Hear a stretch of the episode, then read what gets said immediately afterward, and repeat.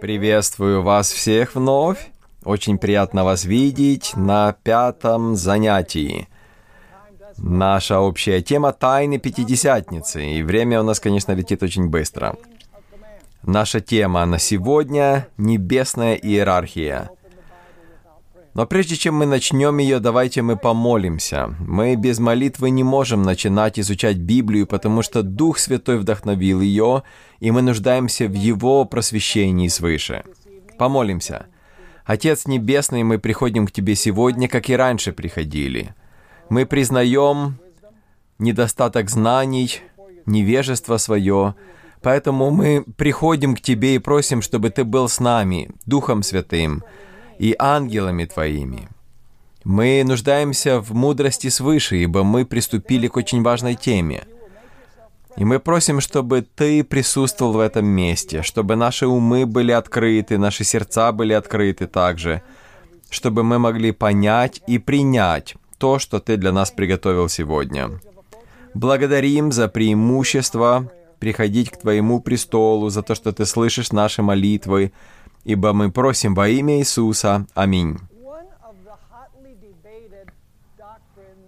Одна из доктрин, которая жарко обговаривается сегодня в церкви, не только в церкви в общем, но и в адвентистской церкви, это тема Духа Святого. Есть много людей, которые считают, что Дух Святой — это просто сила, какая-то безликая сила, что Дух Святой не личность божественная — я думаю, что одна из причин, почему люди так считают, что Дух Святой — это сила или какая-то сущность, которая посылается нам,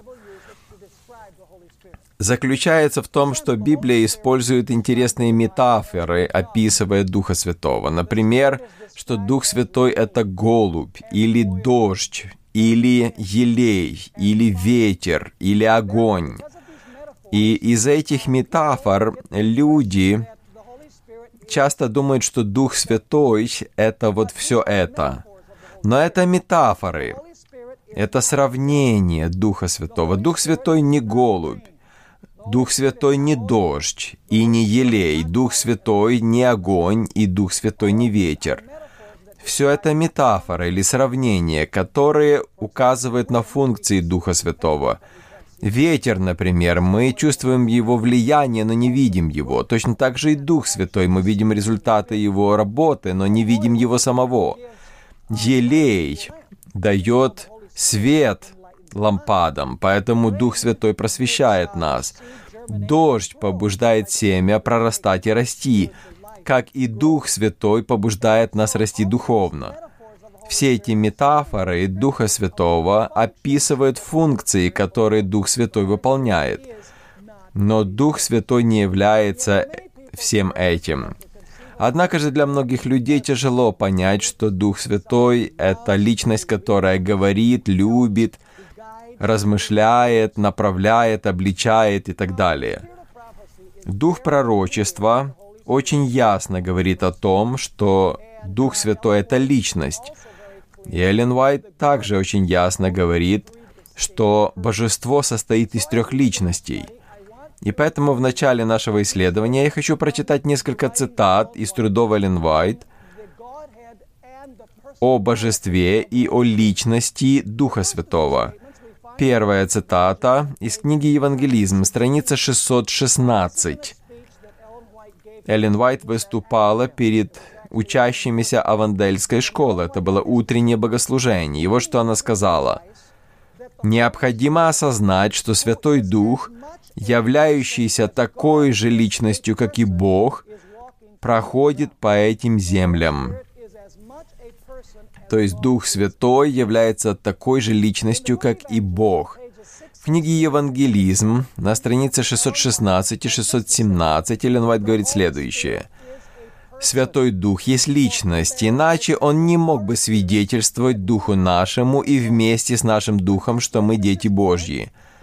Святой Дух должен быть именно божественной личностью, иначе Он не мог бы знать тайны, скрытые в разуме Бога. Дух Святой, видите, она говорит, имеет личность. Иначе Он не мог бы свидетельствовать Духу нашему вместе с Духом нашим.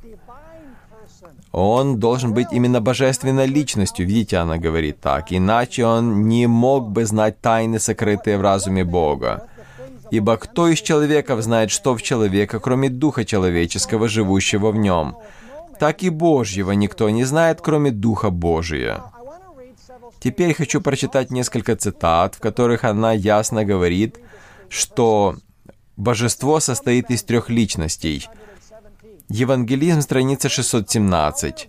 «Князя сил зла может укротить только сила Божья в третьей личности Божества, то есть Святом Духе». Итак, если Дух Святой — это третья личность, значит, должна быть вторая и первая. Также в книге «Евангелизм» на странице 617 она говорит следующее. «Мы должны сотрудничать с тремя высочайшими силами небесными — с Отцом, Сыном и Святым Духом. И эти силы будут действовать через нас, делая нас соработниками с Богом. Итак, она описывает три высочайшие силы на небесах. В другой цитате, и это библейский комментарий адвентистов седьмого дня, седьмой том, 908 страница, она говорит следующее. «Наше освящение — это дело Отца, Сына и Святого Духа. Это исполнение завета, который Бог заключил с теми, кто объединяется с Ним, чтобы поддерживать святое общение с Ним, Его Сыном и Его Духом. Родились ли вы свыше? Стали ли вы новым творением во Христе Иисусе? Тогда сотрудничайте с тремя великими силами небесными, которые трудятся для вашего блага. Вновь и вновь она подчеркивает, что есть три силы на небе. Отец, Сын и Дух Святой. И все три являются настоящими личностями. Это не безликие силы, это не энергия, это личности. Дух Святой также непонятен нам. Я не могу сказать, что я все могу объяснить о Духе Святом. Смотрите, в книге «Деяния апостолов» на странице 51 и 52 написано следующее. «Нам вовсе не обязательно давать точное определение Святому Духу. Христос говорит, что Дух — это утешитель, Дух истинный, который от Отца исходит. О Святом Духе ясно сказано, что когда Он будет направлять людей на всякую истину, Он не от себя говорить будет, и далее она говорит следующее. Природа Святого Духа остается тайной. Библия описывает его действия, но не описывает его природы. И поэтому есть таинственный аспект Духа Святого. Это его природа. Но деятельность его видна. И она видна в Библии также. Итак, природа Святого Духа остается тайной, которую мы не способны постичь, потому что Господь не открыл ее нам. Люди, обладающие богатым воображением, могут подыскивать тексты Священного Писания, придумывая свои толкования. Однако это не укрепит церковь. Тайны эти слишком глубоки для человеческого понимания. И молчание здесь — золото. Поэтому мы не будем пытаться проникнуть в природу Духа Святого. Но мы будем изучать то, как Он действует, как это открыто в Библии и в Духе пророчества. Начнем мы с восьмого псалма. И здесь я хочу, чтобы мы отметили два момента. Прежде всего, когда Бог создал Адама, Он создал его царем на земле. Это его должность. И кроме этого, Бог дал ему территорию, планету Земля. Итак, два момента. Адам — это царь, и территория его владения — земля. Псалом 8, стихи 4 и ниже. «Когда взираю я на небеса Твои, дело Твоих перстов, на луну и звезды, которые Ты поставил, то что есть человек, что Ты помнишь его, и Сын человеческий, что Ты посещаешь его». И далее говорится о творении человека. «Немного Ты умолил его пред ангелами, славою и честью увенчал его». Скажите, кто носит венец. Здесь сказано «увенчал». Эллен Уайт также говорит о том, что он был коронованным царем в Эдеме. И так славою и честью увенчал его. Если он царь, то у него должна быть территория правления. Поставил его владыкою, то есть правителем над делами рук твоих. Все положил под ноги его. То есть он правил над всем, другими словами. Овец и волов всех, а также полевых зверей, птиц небесных и рыб морских, все приходящее морскими стезями. Когда Библия упоминает небо, землю и море, это значит все. Все, что было на земле. То есть Адам был поставлен на земле царем, чтобы править по всей земле, на всей этой территории. И Божий план заключался в том, что в течение вечности Адам будет всегда царем на этой планете и будет править ею. Но грех нарушил Божий план. Послание к римлянам 6.16 дает нам очень важный принцип. Он заключается в том, что мы являемся рабами тому, кому мы покоряемся. Это очень важный принцип. Бог хотел, чтобы Адам покорялся ему. Но когда Адам избрал подчинение сатане, он стал рабом его. И сатана захватил территорию Адама, и также его должность. Итак, послание к римлянам 6.16. Апостол Павел говорит, «Неужели вы не знаете, что кому вы отдаете себя в рабы для послушания, того вы и рабы. Кому повинуетесь, или рабы греха к смерти, или послушания к праведности. То есть мы рабы тому, кому мы избираем подчиняться. Адам решил подчиняться сатане. И сатана захватил престол на этой земле и всю территорию, над которой когда-то правил Адам. Итак, Адам утратил и то, и другое, должность царя и территорию своего правления. Но Бог обещал, что будет возврат. Смотрите, книга «Патриархи и пророки», страница 67.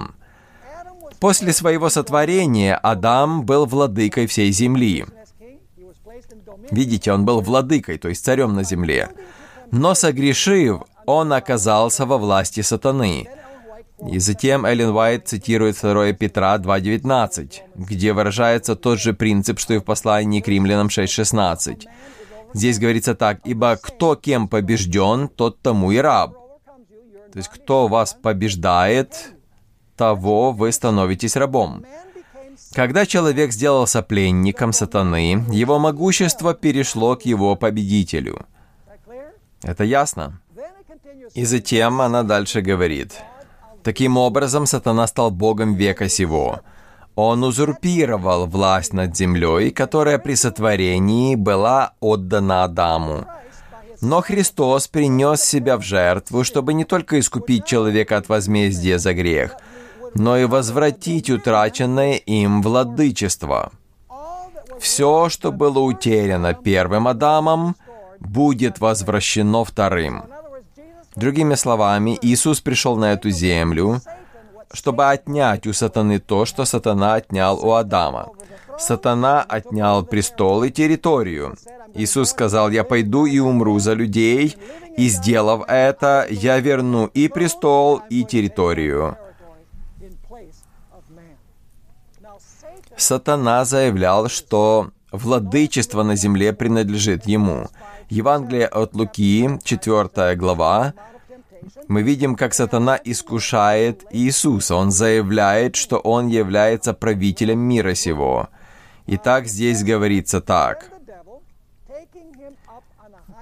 Луки 4:5. «И, возведя его на высокую гору, дьявол показал ему все царства вселенной во мгновение времени. И сказал ему дьявол, «Тебе дам власть над всеми семи царствами и славу их, ибо она предана мне, и я кому хочу даю ее. Кто дал эту территорию дьяволу? Адам. То есть дьявол говорит, ибо она предана мне, и я кому хочу даю ее. Если ты поклонишься мне, Я дам тебе и престол, и территорию. Тебе не нужно идти на крест даже и умирать. Но было условие.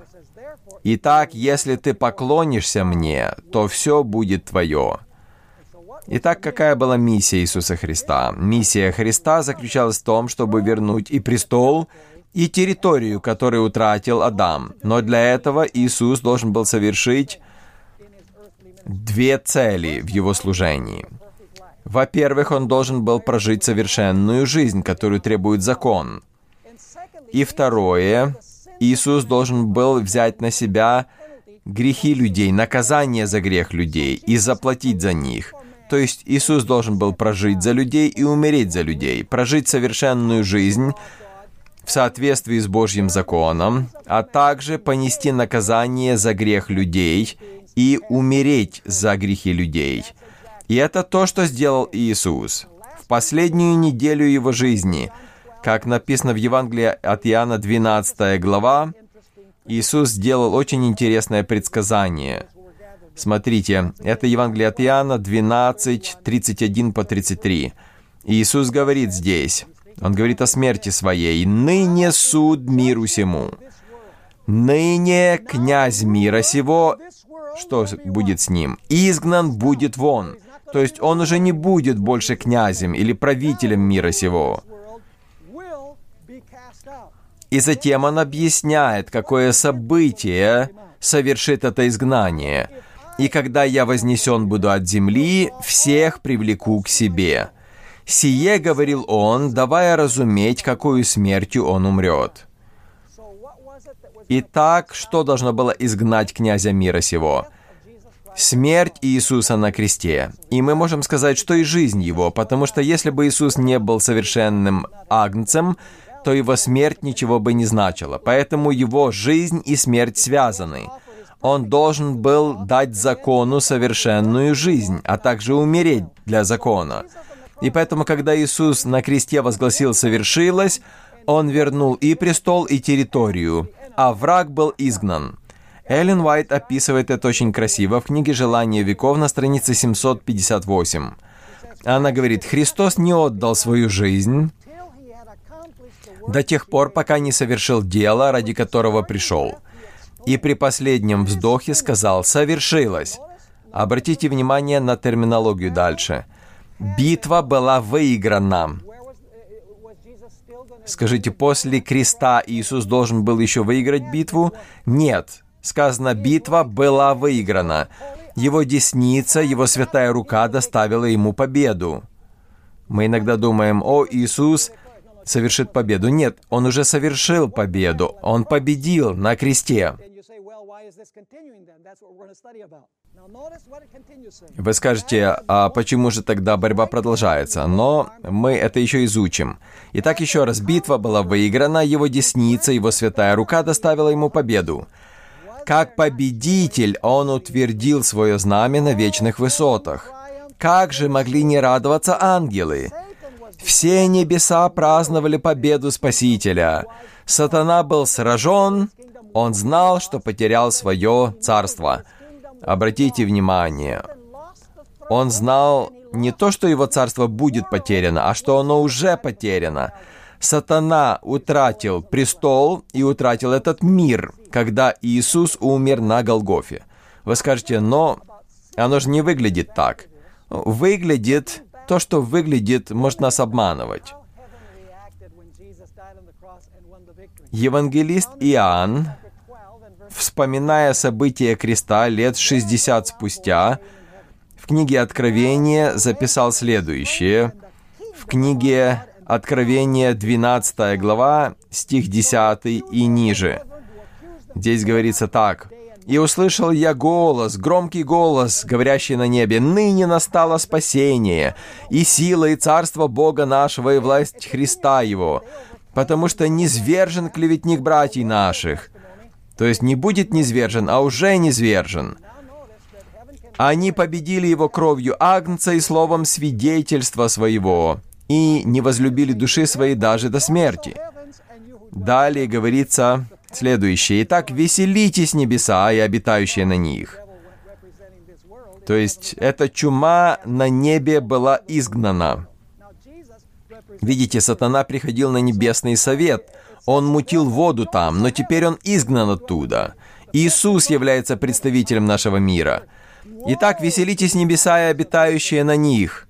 Небеса очищены, другими словами, но горе живущим на земле и на море, потому что к вам сошел дьявол в сильной ярости, зная, что немного ему остается... Чего? Немного ему остается времени. Итак, Иисус одержал победу на Голговском кресте.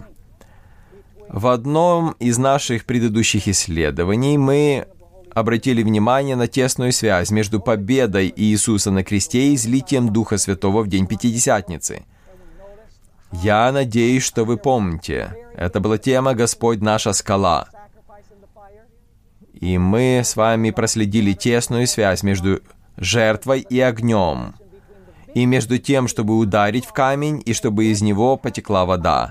То есть есть тесная связь между победой Иисуса на кресте и тем, что произошло в день Пятидесятницы. Хорошо, а какая связь между двумя этими событиями? Нам нужно проанализировать то, что произошло в день Пятидесятницы. Давайте откроем книгу Деяния, вторая глава, и прочитаем стихи с 1 по 4. И я хочу отметить четыре основные момента в этом отрывке. При наступлении Дня Пятидесятницы все они были единодушно вместе. И внезапно сделался шум с неба, как бы от чего? От несущегося сильного ветра. Запомните вот этот момент. Несущегося сильного ветра. И наполнил весь дом, где они находились. И явились им разделяющиеся языки, как бы огненные. Итак, есть ветер и есть огонь. И почили по одному на каждом из них, и исполнились все Духа Святого, и начали говорить на иных языках. Это третий момент. Это были языки? Да, это не было бормотание, это были языки. И люди, которые присутствовали на празднике Пятидесятницы, понимали, что они говорили. Итак, они начали говорить на иных языках, и кто дал им эту способность? Как Дух давал им провещевать. Итак, кто дал им дар Духа Святого? Вернее, дар языков. Дух Святой дал им этот дар. Итак, есть несущийся сильный ветер, есть языки огненные, языки, и Дух Святой дал им способность говорить на этих языках. Теперь давайте откроем очень интересный отрывок в Ветхом Завете. Вы знаете, когда впервые были даны дары языков в Библии? В истории о Вавилонской башне. Давайте посмотрим, как это тогда произошло. Книга Бытия, 11 глава, стихи 8 и 9. После того, как Бог спутал языки людей, сказано, и рассеял их Господь оттуда по всей земле, и они перестали строить город. Посему дано ему имя Вавилон, ибо там, послушайте внимательно, ибо там смешал Господь язык всей земли. Кто смешал, кто дал дары языков? Господь смешал язык всей земли, и оттуда рассеял их Господь по всей земле. Господь дал им способность говорить на разных языках, и Господь рассеял их по всей земле. Но теперь давайте прочитаем очень интересную цитату из книги «История спасения», страница 73. Господь сделал это, но как Он сделал это? Дав этим строителям Вавилонской башни способность говорить на разных языках, которые есть сегодня в мире. До того все люди говорили на одном языке, они понимали друг друга. То есть что-то произошло, и они получили эту способность говорить на разных языках. Итак, история искупления, страница 73. Башня была уже достаточно высокой. Послушайте, когда Господь послал двух ангелов, чтобы воспрепятствовать людям в осуществлении их замысла. Итак, что Господь сделал? послал двух ангелов.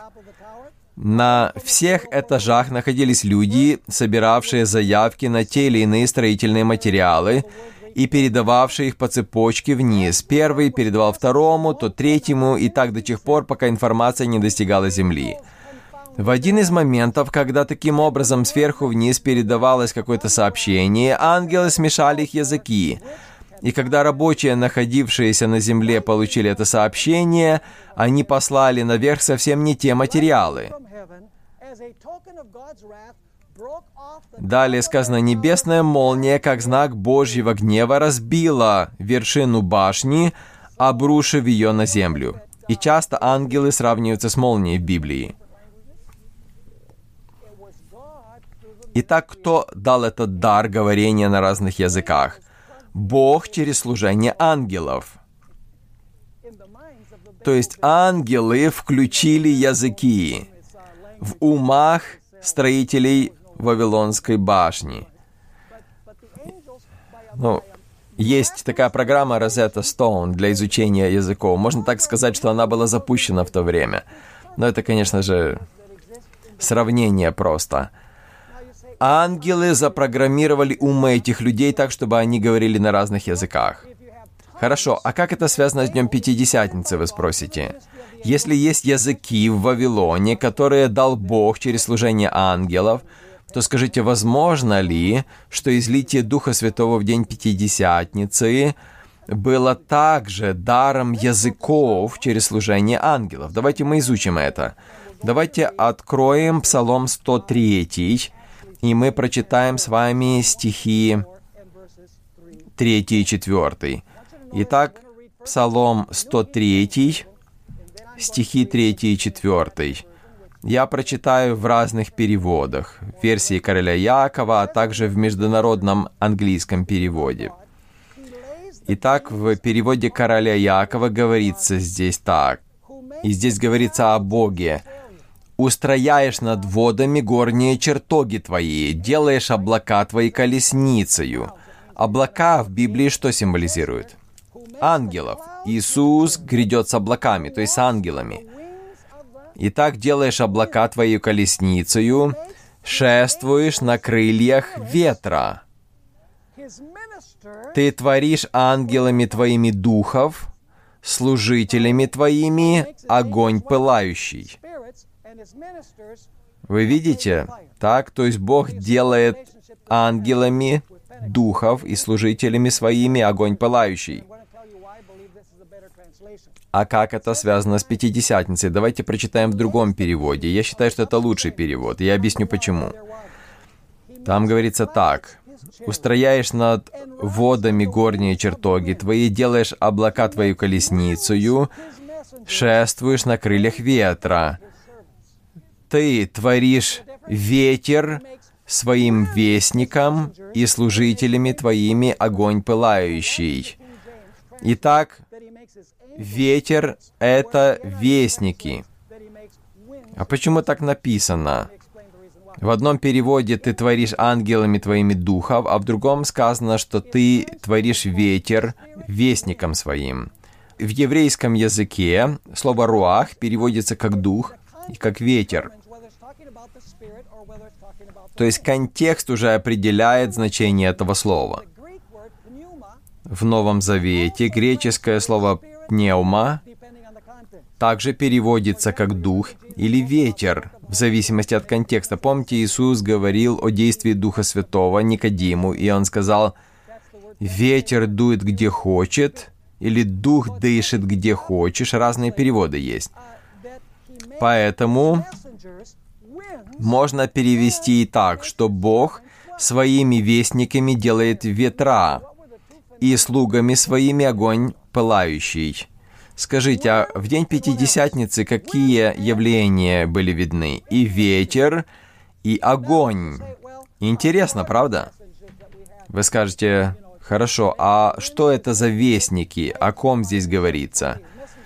Ты творишь ветер, ангелами или вестниками твоими. Кто это такие? Послание к евреям 1.7. 1.7.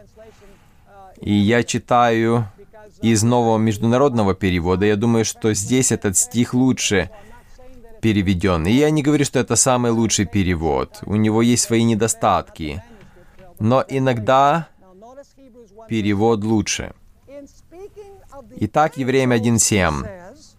Об ангелах сказано, «Ты творишь ангелами своими ветра и служителями своими пламенеющий огонь». Итак, ангелы — это ветра, и ангелы — это пламенеющий огонь.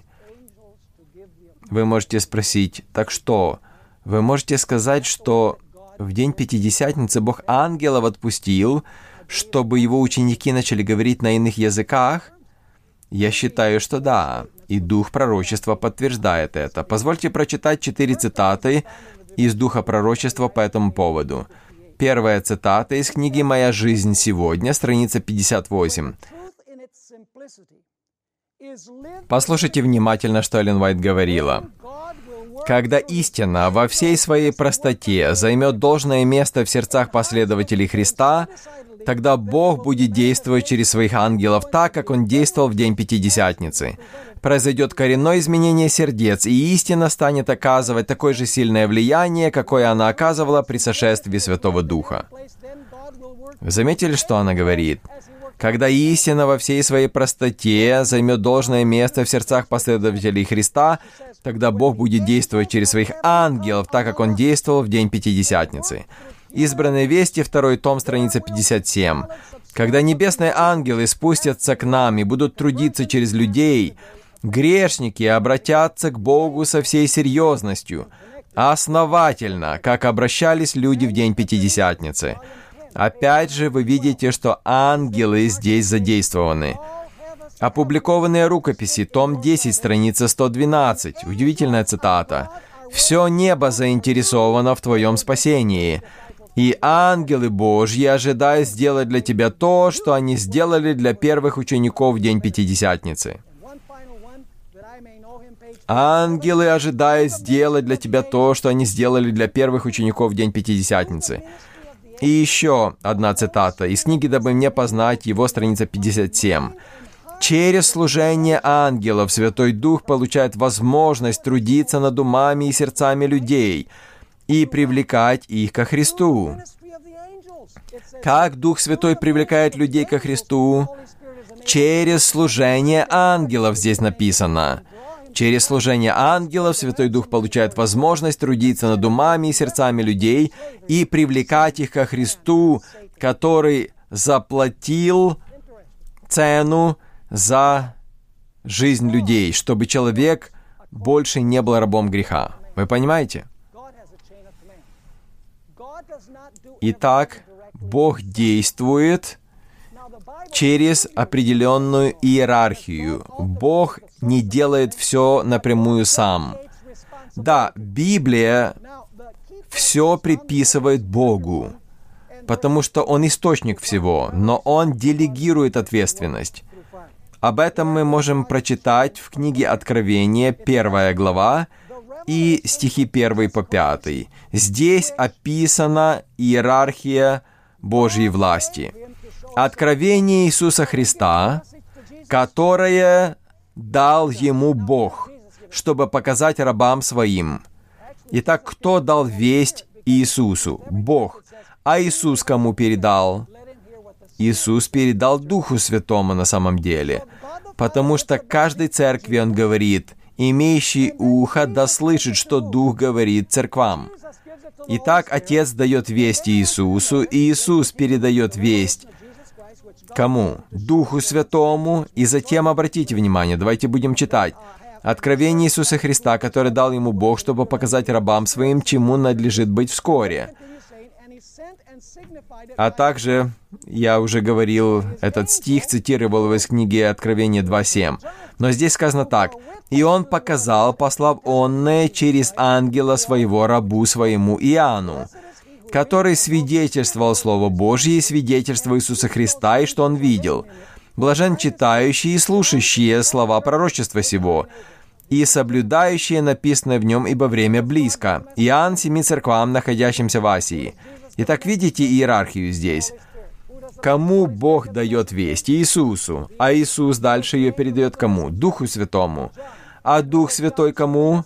Ангелу. А ангел кому? Иоанну. А Иоанн кому? Семи церквам. А семь церквей что должны сделать? Сесть и сидеть на этой вести. Нет, они должны донести эту весть миру.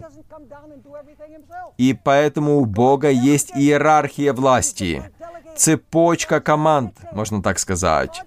Бог делегирует ответственность. Он великий делегатор, можно сказать, а не диктатор. Так? То есть он делегирует.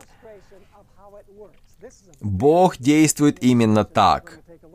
Позвольте привести иллюстрацию того, как это действует. Это очень интересная иллюстрация. Вы помните историю о сотнике, который подошел к Иисусу, и тот хотел, чтобы Иисус исцелил его слугу. Давайте мы прочитаем эту историю. Евангелие от Матфея, 8 глава, стихи 5 по 10. Этот сотник не был иудеем, но он понял, как действует Бог лучше, чем иудеи. Смотрите, что здесь сказано. «Когда же вошел Иисус в Капернаум, к нему подошел сотник и просил его, «Господи, слуга мой лежит дома в расслаблении и жестоко страдает». Иисус говорит ему, «Я приду и исцелю его». Так он говорит, «Я приду к тебе домой, так и исцелю его». И теперь смотрите, что сотник отвечает ему. Сотник же, отвечая, сказал, «Господи, я недостоин, чтобы ты вошел под кров мой, но скажи только слово, и выздоровеет слуга мой». Знаете, как я думал раньше? Я думал, что когда Иисус скажет, ну хорошо, пусть он будет исцелен, как-то таинственно его слово полетело и исцелило слугу. Но теперь я так не понимаю. И я докажу это с помощью духа пророчества, который объясняет этот эпизод. Итак, он говорит, «Но скажи только слово, и выздоровеет слуга мой. Ибо я и подвластный человек, но имея у себя в подчинении воинов, говорю одному «пойди» и идет, и другому «приди» и приходит, и слуге моему «сделай то» и делает». То есть, другими словами, он говорит, «Я командир, и у меня есть подчинение воины». Теперь смотрите, как Эллен Уайт истолковывает это в книге «Желание веков» на странице 316. Она цитирует слова сотника, то есть как будто он говорит здесь. Точно так же, как я представляю власть Рима, и мои солдаты признают мою власть, так и ты представляешь, то есть он обращается к Иисусу, так и ты представляешь власть бесконечного Бога, и все творение повинуется твоему слову. Ты можешь приказать болезни удалиться, и она повинуется тебе. Ты можешь призвать посланников небесных, и они зальют исцеляющую благодать. Скажи только слово, и выздоровеет слуга мой. Вы понимаете, как это действует? Иисус говорит, Он исцелен. И в этот момент что происходит? Ангелы летят по воздуху и дают исцеление этому слуге. Вот так Бог действует. Вы спросите, как вы дошли до этого? Я считаю, что, как адвентистский пастор, я считаю, что нам нужна 29-я доктрина в церкви. 29-я доктрина о служении ангелов, потому что в наших основах вероучения почти ничего не говорится об ангелах, а в Библии очень много о них говорится. И мы даже наполовину не понимаем служение ангелов. Как они являются связующим звеном между Богом и нами. И они являются этим звеном. Их служение очень важно в управлении Вселенной. Итак, Эллен Уайт говорит, цитируя сотника, «Ты можешь призвать посланников небесных, и они зальют исцеляющую благодать. Скажи только слово, и выздоровеет слуга мой». Вы знаете, кто совершал чудеса Христовые? Давайте прочитаем еще одну цитату из книги «Желание веков» на странице 143. Это невероятная цитата. Ну, я не должен говорить, что невероятная, потому что я верю в нее. Но мы так не привыкли думать. Ангелы Божьи постоянно движутся с земли на небо и обратно. И Эллен Уайт еще добавляет так, что все Христовы чудеса для сокрушенных и страдающих были совершены силой Божьей через служение ангелов. Каждое благословение приходит к нам от Бога благодаря Христу с помощью небесных посланников. Как мы получаем все благословения Божьи с помощью небесных посланников? Позвольте еще прочитать о том, кто нас благословляет. В небесных обителях страница 114. Есть одно благословение, которое все могут иметь. Это Дух Святой Божий. И это благословение переносит с собой все остальные благословения. Но мы только что читали в предыдущей цитате, что всякое благословение приходит к нам через небесных вестников, понимаете? Еще из книги «Наше высшее призвание», страница 129. «Мне были показаны Божьи ангелы, готовые наделить благодатью и силой тех, кто ощущает нужду в божественной силе». То есть, видите, ангелы наделяют благодатью и силой. Видите? Но это благодать и сила Духа Святого. Они являются только проводниками Духа Святого. Дальше она говорит, что эти небесные вестники не станут изливать на нас благословение, если вы не просите об этом. Они ждут, пока души, жаждущие и алчущие благословения Божье, не возопиют. Хорошо, а какая связь между крестом Голговским и Пятидесятницей? В Ветхом Завете, друзья, Дух Святой очень редко упоминается. Он упоминается, но редко. И причина этому очень простая. Все в Ветхом Завете совершал Иисус Христос. Он был ангелом Господним, он был Михаилом, архангелом. Он руководил движением израильского народа из Египта в Ханаан. Он был столпом облачным и огненным. Он совершал дела. И Эллен Уайт говорит, что всякий раз, когда Бог пытался вмешаться, в дела земли в Ветхом Завете, сатана кричал, «Ты не имеешь права, ты заходишь на мою территорию, я здесь царь. Какое право ты имеешь вмешиваться в мои дела?» Он постоянно жаловался. Когда Иисус сошел, чтобы воскресить Моисея, так тот спорил о теле Моисеевом. Он говорил, он мой, я здесь царь. Какое право ты имеешь отбирать моих подданных? Но сатана был побежден на кресте, и Иисус юридически отвоевал этот мир. Теперь он царь, и это его территория. Мы должны понимать это, потому что на кресте Иисус вернул и престол, и территорию, и поэтому они его теперь. И поэтому Иисус говорит, если я хочу выпустить всех ангелов на планету свою, я могу это сделать. Юридически я имею право. Ты победил Адама, но я победил тебя. Теперь ты мой раб. То есть, другими словами, крест — это был день победы. Это была решительная победа в великой борьбе. Эллен Уайт объясняет это в книге «Желание веков», страница 758. Сатана знал, что его царство утрачено. Он побежденный враг. Скажите, ну что, он теперь так легко сдается? Нет, нет. Сатана так легко не сдастся. Он не отдаст территорию.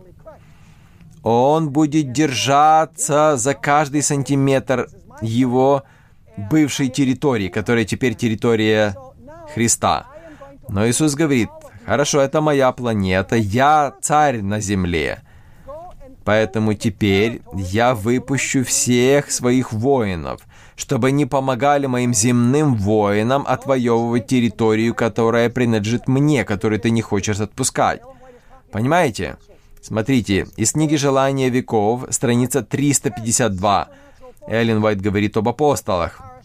Они будут бороться со сверхъестественными силами, но и помощь им обещана тоже сверхъестественная – Все небожители входят в это воинство. Среди них также и тот, кто превыше ангелов. Святой Дух, представитель вождя воинства Господня, не сходит, чтобы руководить битвой. А кто его воины? Его воины — это небесные ангелы, а земные воины его — это кто? Это мы. Вы видите, какая наша роль? Наша роль — возвещать этому миру, что сатана — пораженный враг. И если люди останутся с ним, они также будут поражены. Нам нужно говорить им, чтобы они переходили в армию Бога. Вот что нам нужно делать. Призывать людей оставить армию побежденного и присоединиться к армии победителя. Также Эллен Уайт говорит, что Дух Святой является представителем вождя небесного воинства. Итак, здесь три личности упоминается. Во-первых, Дух Святой. Во-вторых, вождь. Вождь, потому что Дух Святой представляет вождя. И воинство Господне есть. То есть с тех пор, как Иисус принял человеческое естество, Дух теперь стал представителем вождя его. Понимаете? Теперь Дух Святой через ангелов совершает служение, которое раньше совершал Иисус в Ветхом Завете, через воинство. А наша задача какая? Наша задача возвещать этому миру то, что Иисус юридически отвоевал престол, и этот мир принадлежит Ему. И нужно призвать людей перейти на сторону Бога. И Бог обещал отпустить всех ангелов. Это Он сделал в день Пятидесятницы. Он выпустил ангелов сюда на землю, чтобы они помогали апостолам в проповеди Евангелия. Интересно отметить, что в книге Деяния, 8 глава, стих 26, а также 29, обратите внимание, как Дух Святой говорит и как ангелы говорят. Помните Филипп, когда он говорил с эфиопским евнухом – Послушайте, что об этом сказано в книге Деяния 8.26. А Филиппу ангел Господень сказал, «Встань и иди на полдень на дорогу, идущую из Иерусалима в Газу, на ту, которая пуста». И далее чуть ниже сказано, «Дух сказал Филиппу, подойди и пристань к этой колеснице». Итак, кто здесь говорит, ангел или Дух Святой? Дух Святой через ангела. То есть, другими словами, Дух Святой действует через ангелов. Дух Святой — это командный контролирующий центр. Он направляет ангелов. Одного туда, другого сюда. Этот человек борется с грехом. Иди помоги ему. Этот человек проповедует Евангелие. Идите помогите ему. То есть Дух Святой оказывает влияние на сердца людей через ангелов. Хорошо, а почему же мы не видим такой сильной, убеждающей силы, которая была видна в день Пятидесятницы? Сегодня, почему мы не видим? Дух Святой нуждается в земных воинах, которые будут сотрудничать с Ним. Видите, ученики прошли базовое обучение, они научились слушать приказы своего вождя и безоговорочно слушать его. Они приготовились слышать голос Духа Святого через служение ангелов, потому что они полностью посвятили себя Ему. Почему мы сегодня не видим такой силы? Это потому что мы не посвящаем себя без остатка Господу, так, как это сделали апостолы которые проповедовали Евангелие. Поэтому ангелы ожидают сегодня нас, чтобы действовать через нас, но они не могут действовать через нас, потому что мы все время хотим исполнять свою волю. Хочу прочитать из книги «Воспитание детей», страница 271. Здесь говорится о молодежи в церкви. И здесь говорится также о том, как действуют ангелы. Смотрите, что говорила Эллен Уайт о молодежи. Нет другого рода деятельности, в которой молодежь могла бы получить больше пользы. Все участвующие в служении сотрудничают с Богом. Они соработники ангелов. Кто мы? Мы Божьи помощники. А как Бог действует? Через ангелов. Далее она говорит, Она объясняет, более того, они являются посредниками, через которых ангелы осуществляют свою миссию. Ангелы говорят их голосами и действуют их руками. И тот, кто сотрудничает с небесными силами, имеет преимущество в воспитании и накоплении опыта. Какой университетский курс может сравниться с таким средством воспитания? Имея такую хорошо обученную армию работников, видите, обученную, то есть они должны обучение пройти. Еще раз она говорит, Имея такую хорошо обученную армию работников, как наша молодежь, можно представить, как скоро весть о распятом, воскресшем и скоро грядущем Спасителе может быть донесена всему миру. Как скоро может наступить конец, конец страданию, печали и греху. Как скоро вместо земных последствий, греха и боли Наши дети смогут получить наследство, где праведники наследуют землю и будут жить на ней вовек, где ни один из жителей не скажет «я болен» и не услышится в нем более голос плача и голос вопля. Итак, имея такую хорошо обученную армию работников, как наша молодежь, можно представить, как скоро весть Божья будет донесена всему миру – Верим ли мы в то, что будет последнее излитие Духа Святого на нашей земле в силе позднего дождя? Конечно же. Ну, вы можете спросить, а как это будет? Если излитие Духа Святого в силе раннего дождя означало, что Дух Святой через ангелов помог ученикам совершать Божье дело, то возможно ли, что излитие Духа Святого в конце времени также будет связано с тем, что ангел отпустит опять ангелов на землю, потому что мы вручим себя ему, как земная армия его, чтобы он руководил нами. Давайте я прочитаю еще из книги Маранафа 212, страница 212. Эллен Уайт говорит, «Перед окончанием работы и запечатления народа Божьего – на нас будет излит Божий Дух. Небесные ангелы будут среди нас. Итак, что такое излитие Духа Божьего? Ангелы будут среди нас. Значит ли это, что ангелы не имеют своей власти?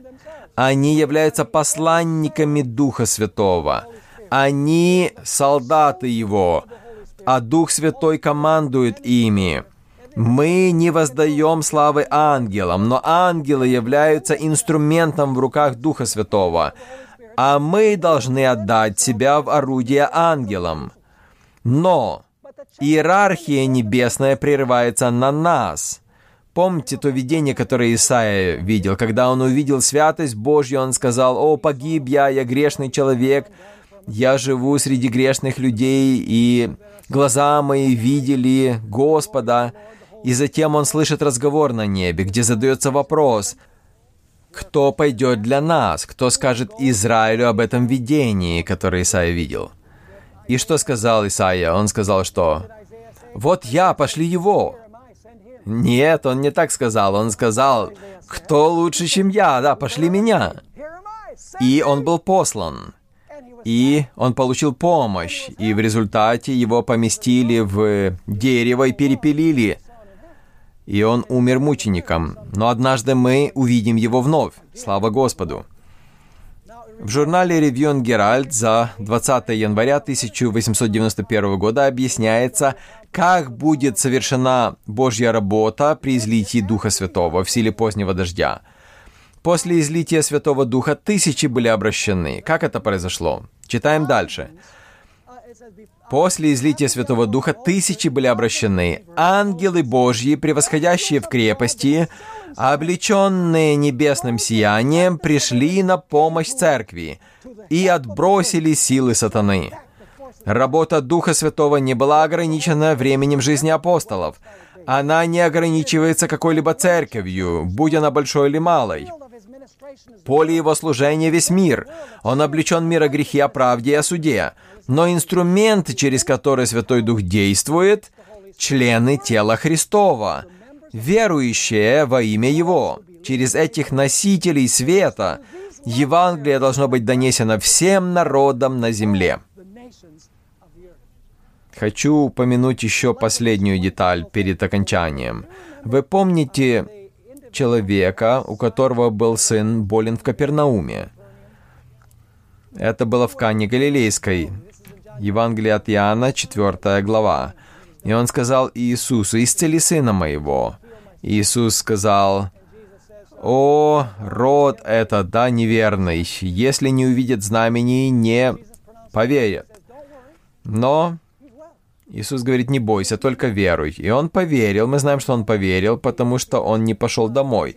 Он мог бы пойти домой сразу же и до вечера дойти, но он задержался. И на следующий день он начал идти, и Эллен Уайт говорит, что он наслаждался солнечным светом и пением птиц, потому что он знал, что его сын исцелен. И когда он пришел домой, он спросил, когда он был исцелен. Ему сказали в такое-то время. И он понял, что это в то время, когда Иисус сказал слово. Хочу прочитать теперь две цитаты из Духа пророчества о том, как это произошло. Очень интересное. Дух пророчества, второй том, страница 155. Вместо того, чтобы идти в Капернаум, здесь говорится об Иисусе, Иисус с помощью небесного телеграфа посылает весть исцеления к постели страждущего сына. Мне нравится это выражение. С помощью небесного телеграфа. То есть, другими словами, Иисус по телеграфу отправил весть ангелу, который ожидал там. Еще одна цитата из журнала «Наставник молодежи» за 4 декабря 1902 года. «И сила слов Спасителя, подобно молнии, понеслась из Канны в Капернаум, и дитя было исцелено царедворец проявил веру в том, что не настаивал на непосредственном присутствии Иисуса, и сила сатаны была мгновенно остановлена. Умирающий мальчик ощущает радость исцеления. Итак, ангел, подобно молнии, полетел туда. Итак, друзья, Дух Святой ожидает нас. Дух Святой ожидает то, чтобы выпустить всех ангелов в помощь нам, чтобы завершить Божье дело. Но вопрос – Вручим ли мы себя в руки Божьи? Решение за нами. Вы прослушали данную запись благодаря служению Audioverse, веб-сайту, предоставляющему бесплатные аудиопроповеди и другие материалы. Вы можете больше узнать об Audioverse, а также прослушать другие проповеди, перейдя на сайт www.audioverse.org.